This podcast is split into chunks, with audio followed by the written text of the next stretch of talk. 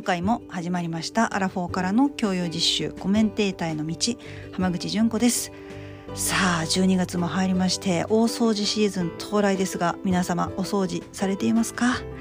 私はね、全然してませんよ。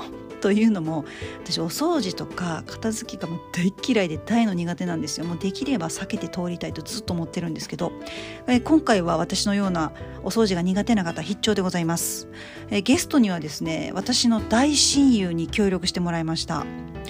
私のこういう活動でリアル友達に出てもらうってことはなかなかないので、かなり貴重な回だと思います。で、私の親友は福岡に住んでいるんですけど、美装屋さんのお仕事をバリバリ頑張ってるんですね。で、美装屋さんっていうのは、清掃も全般何でもできますよっていうお仕事なんですけど、一般のご家庭のハウスクリーニングから、あとはですね、業務用のお掃除だったりとか、あとはリフォームとかして、実際にその入居される前の仕上げのお掃除だったり、本当多岐にわたる場面で活躍されている、そういったお仕事です。で、もともと10代の時から長い付き合いなんですけど、私のお掃除を何回も手伝ってもらったことがあって、もともとそういったこう得意だったお掃除とかの分野を実際にお仕事に生かして今頑張ってるわけなんですが、そんな美装屋の親友にですね、お掃除のコツだったりおすすめグッズだったりいろいろお話聞きました。皆さんぜひ参考にしてみてください。それではお聞きください。どうぞ。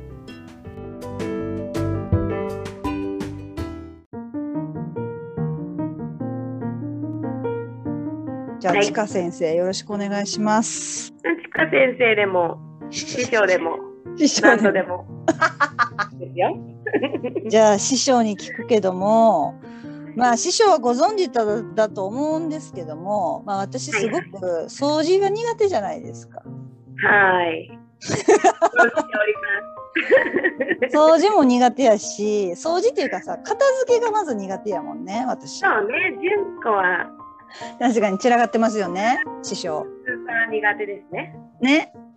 で、毎年やってくるのがこの大晦日、その年末シーズンでね、大掃除シーズンじゃないですか、師匠。はい。で、これだから、そこまでこう、どういう風なスケジュールを組んで掃除をしていけばいいかなっていうのを教えていただきたいんですけど。なるほど。はい。純子が送ってきた質問リストに入ってたんでちょっと考えたんですけど、正直な自分の考えを言いますと、私の中には大掃除というカテゴリーは一切ないんです。なるほど。日々毎日が綺麗な状態じゃないともう気持ち悪いという私の中の考えがもうすでに、なるほど、昔からも決まっておりますので。なるほど。だから常にあれですよね、師匠は。だから常に綺麗というか、別にその年末にまとめてガッてやる必要もないと。それがもう大掃除っていう概念がないんですよね。概念がないんですよ。なるほど、なるほど。でも強いて、ここ1年のあれでやろうかなっていう場所をちょっと探してみたんです。そしたら唯一見つけれたのが、レンジフードの上のホコリだったり、冷蔵庫の上のちょっとこう油がやっぱ油とホコリがねじってなってる、皆さんのお宅もそうだと思うんですけど、あそこはアルコールシートでもさっと拭く程度です。あとはベッドの下、あれはなかなかベッドをこうマットレスを立ててすのこを取って、掃除機っていうのはやっぱさすがに1年に2回、模様替えするときか引っ越しするときか、本当に気合が入ったときぐらいですかね。その師匠的にはそうかもしれないんですけども、私の方が多分異常だと思うんですよね、これは。なかなか多分そうですね。そういった私のような普段そのいわゆる小掃除っていうか、大掃除じゃなくて小掃除を毎日重ねてない人っていうのは、大掃除が必要だと思うんですよ。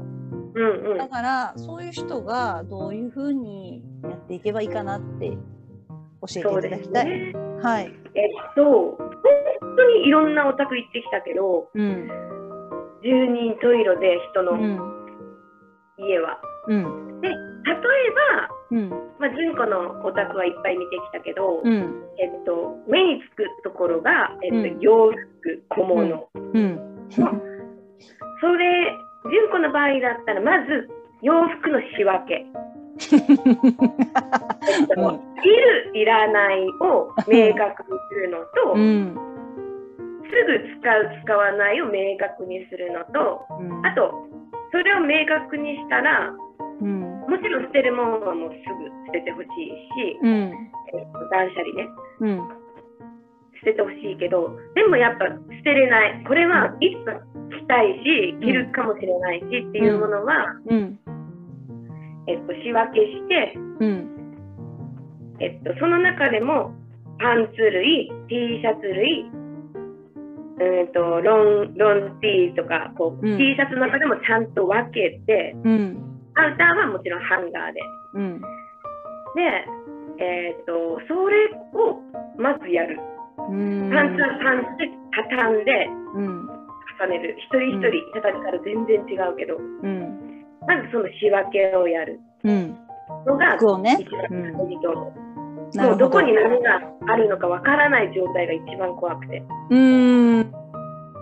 るほどね似たようなものいっぱい買ってしまうし、うん、そうねはいだから自分の持ってるものを把握するってことですよね、うん、師匠その、はい、何を持ってるかっていうのをねだから似たようなのを買っちゃうっていうのは、うん、私もそういうバリバリそうやけどやっぱそれはもう多分把握してないよねどっかで忘れてる持ってるから、うん、自分が何持ってるかっていうのはうん、なるほど仕分けする、うん、まず仕分けしてでいるものいらないものを分けてっていうところから、まあ、私の場合はスタートするという、まあ、だから、うん、それはだから私のように結構家にすごい物が多い人はやっぱそういうことから始めた方がいいですよね、うんうん、で例えば、他だったら、うん、あもう小物とかもやっぱ収納スペースっていうスペース、うんの中の8割ぐらいにやっぱ物を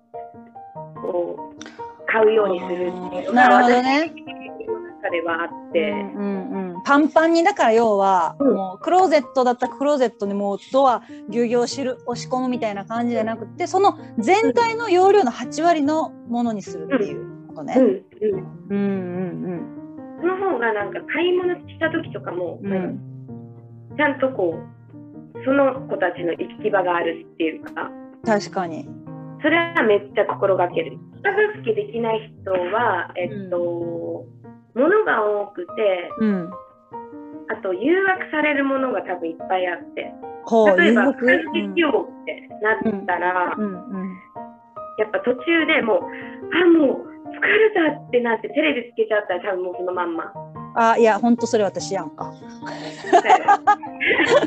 さあ私やんかそれ全部いっぺんにしようってやなくて今日はここの山を、うん、だけでもいいし、うんうんうん、時間決めてそっかだからさ、うん、今だから12月のさまあ9日ですけど今日、うんうん、だからもう要は何やろ今日はここ、まあ、じゃあ今週の土曜日はここ今週の日曜日はここって言って1日で一気にバーってやろうとするんじゃなくてちょっとずつ区切っていってやっていった方がいいっていうことですよね。うん多分向いてない人は、うん、できるんやったらそれの方がいいのかなと思う。そうね大掃除ってなった時にやるのが、うん、台所、うん、なんていうのあれ火バーってつくところの五徳そうあれがさすごくね焦げがこびりついてさ、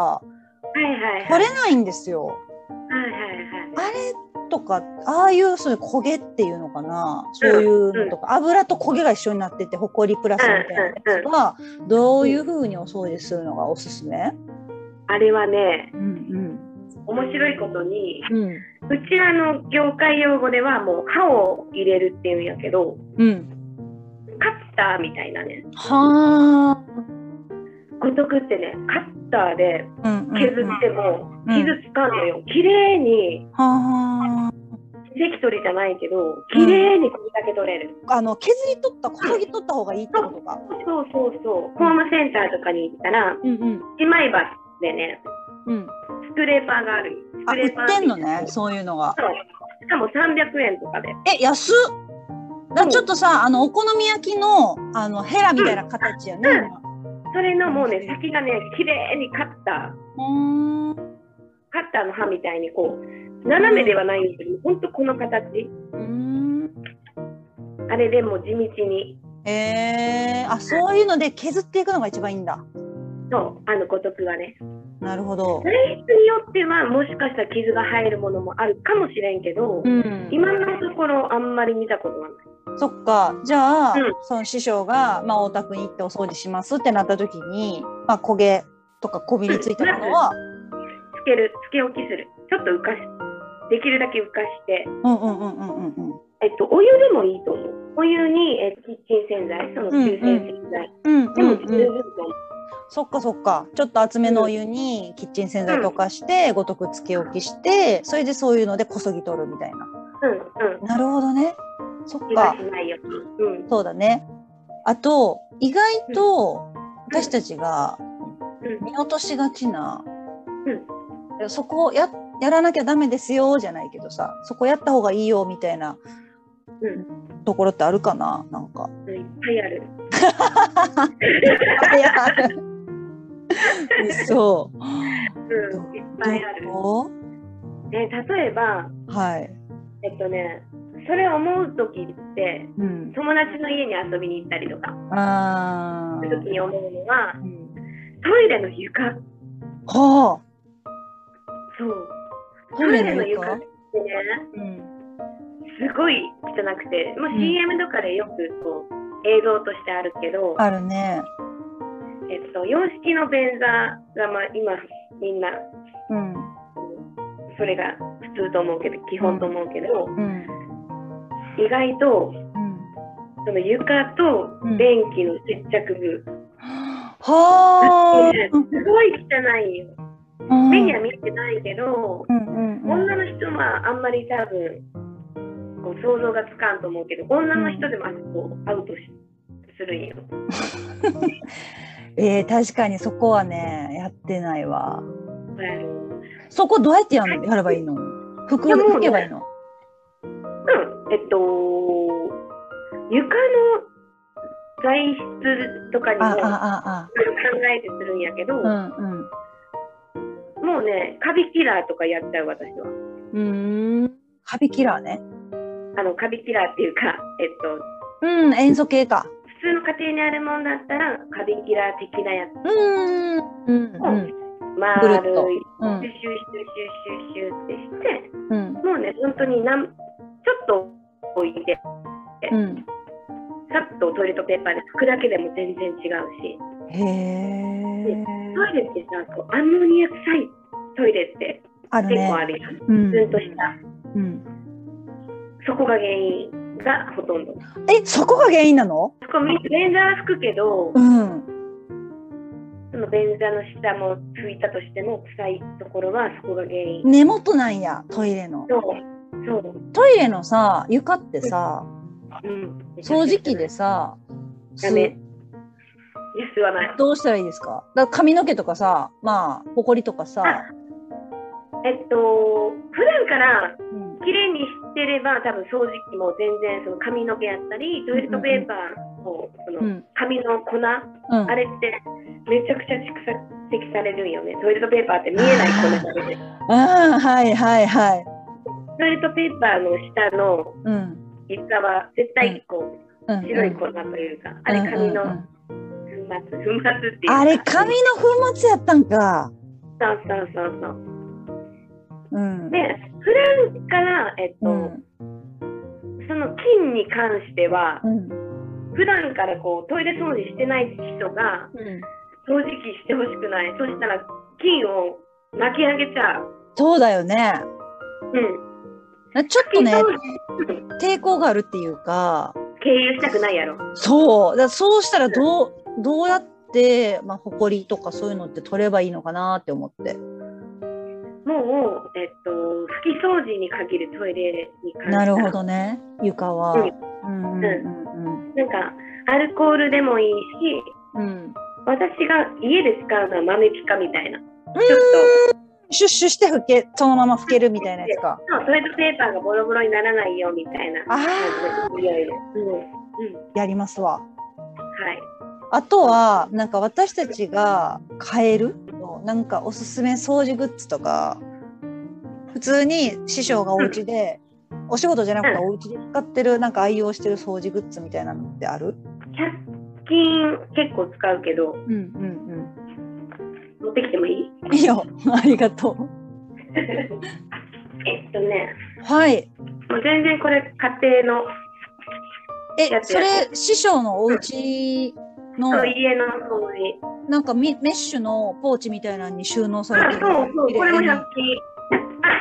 なんか何入ってるのその中？うんうん、これは、うん、冊子。ちょっと幅がすごい細いブラシだ。そう。うん。それも100円ショップ。そう、100円ショップで、うん、お風呂の入り口のブルーのあるピンクになるやろ。うん、ピンクになるやつ。ピンクになった後に黒くなって、うん、黒くなるね。あれはカビだ。そう、スーパーカビ。うん、スーパーカビ。それ、そういうブラシ、スーパーカビ、そういうのだから。これよね。うん。で、これもね、大好きな画期的なやつです。ちょっとそれ何？ちょっとした絵本みたいな、ちっちゃい文庫本みたいな。本当ね、確かに。本だね、それ。内側がマイクロファイバーのタオルみたいな、うんうん、でこっちはね優しいも傷がつかないスポンジ、うん、それ100円ショップで売ってんの？いやこれ売ってないよ。これね500円ぐらいする。どこに売ってんの？アマゾンとかで買えんのかな？これねロフトとか東急ハンズとか、地元のハンズマンっていうホームセンター、大きなホームセンターね。ここにしか売ってない。逆にあ、そうこの辺ではね。うんうん。で柔らかい素材のとことマイクロファイバーのタオルだ、うん、タオル地味。うんうんうん、うん、それ拭き掃除に使ってんの？これはね普段の傷つけたくない時のって感じ。キッチンとかこれ水拭き？それ。うんうん。これはね、洗剤つけて。ああ、洗剤つけてもいいんだ。かつ汚れを落とすっていう。へえ。これ汚れじゃない時の。うん。うん。だからちょっと文庫本っぽくなってていいよね。そう。うん。使いやすそうで。うん。これはもう毎回ないと困る。ないと困る。うん。代用品がない。この優しく汚れを落とすっていうこの素材、うん、1個ない。ハンズマンってそっち関東あるんかな？ないと思う。ないかな、うん、九州だけかい。東急ハンズやからな。ハンズって聞いたらだから福岡の人のハンズはハンズマンなんやな。だから多分あと九州にはあるね。県外にもあるもんね、うん、見たことある。あ、そうなんや。そういうのを駆使してんだ。100均でした。100均はこれ。何ですかそれ？これね、金たわしみたいな金属が、うん、布に金属が練り込まれた優しい金たわしみたいな。ああ、優しい金たわし。ああ。それどういう時使うの？これもね、これはこれじゃ取れないきっこい汚れの時に、うん、ああ、さっきのその柔らかいのじゃ取れない時用のやつなんだ。それ買おう。そう、めちゃくちゃいい。ただこれ使っちゃいけないのは、うん、プラスチックの傷が入りやすい。例えば、うんうんうん、お宅にもよるけど、うん、洗面台の化粧品だったり、こうボトルを置く棚っていうか受け皿とかは、うん、艶がなくなっちゃう。これ使ったら削れてしまって艶がちょっとなくなったりする。マッド加工ね。そっか、私ちょっと素材によっては要注意って感じなんかな。そう。だけどうちらみたいな掃除屋さんは素材をちゃんとこう理解してないと、うん、傷としてこう、はい、なんかみっともないこう丸いもうガシャガシャガシャもうここ磨きましたよみたいなやつが発生しないように考えながらせんと絶対ダメっていう。だからそれ私たちも家の中掃除するときに柔らかい素材のものにはやっぱ柔らかいもので服とかしなあかんよね。汚れも取りたいけどその素材も考えてやらんと、うんうん、ありがとう。まだ3時間ぐらい行きますけど。ああ、ちょっとじゃあそれはまたちょっと次回ということでとりあえずその師匠の概念にはその大掃除という概念はないという、私の人生の1ページに、はい、大掃除っていう言葉はないっていうことが分かったんで、はい、まあそれをだから目指していきたいね。だから毎日ちょっとずつちょっとずつやっていったり、ちょっとそれが大事やね。なかなかできないことだけどっていうことだよね。エアコンはもう絶対業者さんに頼んでほしいです。ああ。一人でやるのはあんまり意味がないって感じ。ちゃんと奥まで。ああ、うん、そういうことか。そこじゃないよなと思う。いつも。もっと奥なんだよっていうこと。奥というか、うん、もっと奥もそうだし、うん、フィンにスプレーしたことある？あるよ。市販のやつでしょ？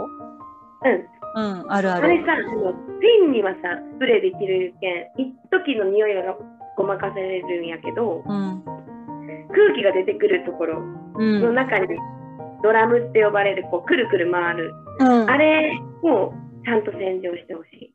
ああ、そこはちょっと無理やな、私たちは。無理やろ？うん。そこが一番やばいよ。うん、エアコンはもう絶対業者さんに。うん。でもう保険とかちゃんと入ってますかっていうことは確認してほしい。ほう。エアコン、経年劣化で古くて、うん、調子悪いエアコンを、うん、業者側からの話やけど、うん、壊れかけのエアコンをやってしまって、うん、あれ調子悪いって壊したっていう人とか結構言う業者さんとか結構話聞いてきたし、うんうんうん、だけん壊されたら困るやん、寒い冬、うん、そうだね、暑い夏は、うんうん、でもすぐ保険で対応してもらえる業者さんなのかっていうのは聞いてほしい。今ネットですぐもうアプリで頼めるけど、うん、そうじゃない業者さんとかは揉めたりする。なるほどね。あ、それ聞いといてよかった、うん、そうか。だからそれはだからリサーチするときとか予約するときとかに保険入ってますかっていうのは聞いた方がいいね、うんうんうん、いいこと聞いた。うん、わかりました。はい、いろいろ教えてくださってありがとうございました、師匠。ちょっと他にもいっぱい聞きたいけど、まあ、またちょっとそれをおいおい教えてまた、うんうん、でもありがとうございました。はい、ありがとうございます。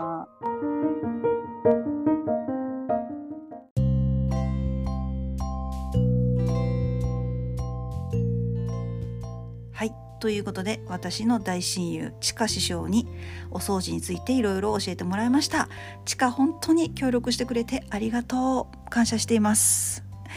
でもね、毎日ちゃんとお掃除してる人からしたらね、大掃除って何ですかっていう話なんですね。いや、すごいなって感心したんですけど、いや、感心してる場合あらへんというね、教えてもらったことをちゃんと胸に年末に向けて掃除しなきゃいけないんですけども、お手洗いの根元ね、あそこ私気が回らなかったですね。皆さんいかがですか？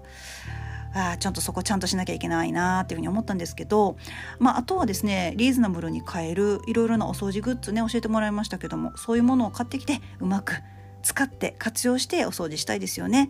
で、私が気になったのはハンズマンですよ。ハンズマンね、九州のローカルホームセンターですけど、九州の人からとったらちょっとハンズ行ってくるわとかハンズ行こうやっていうのは東急ハンズじゃなくてハンズマンなんだなってことを知って面白いなと思って九州行きたくなりました。もう九州行ったら絶対ハンズマン行きますわ。はいまあ、これからね、年末に向けていろいろやらなきゃいけないことたくさんあるんですけども、大掃除頑張りましょう。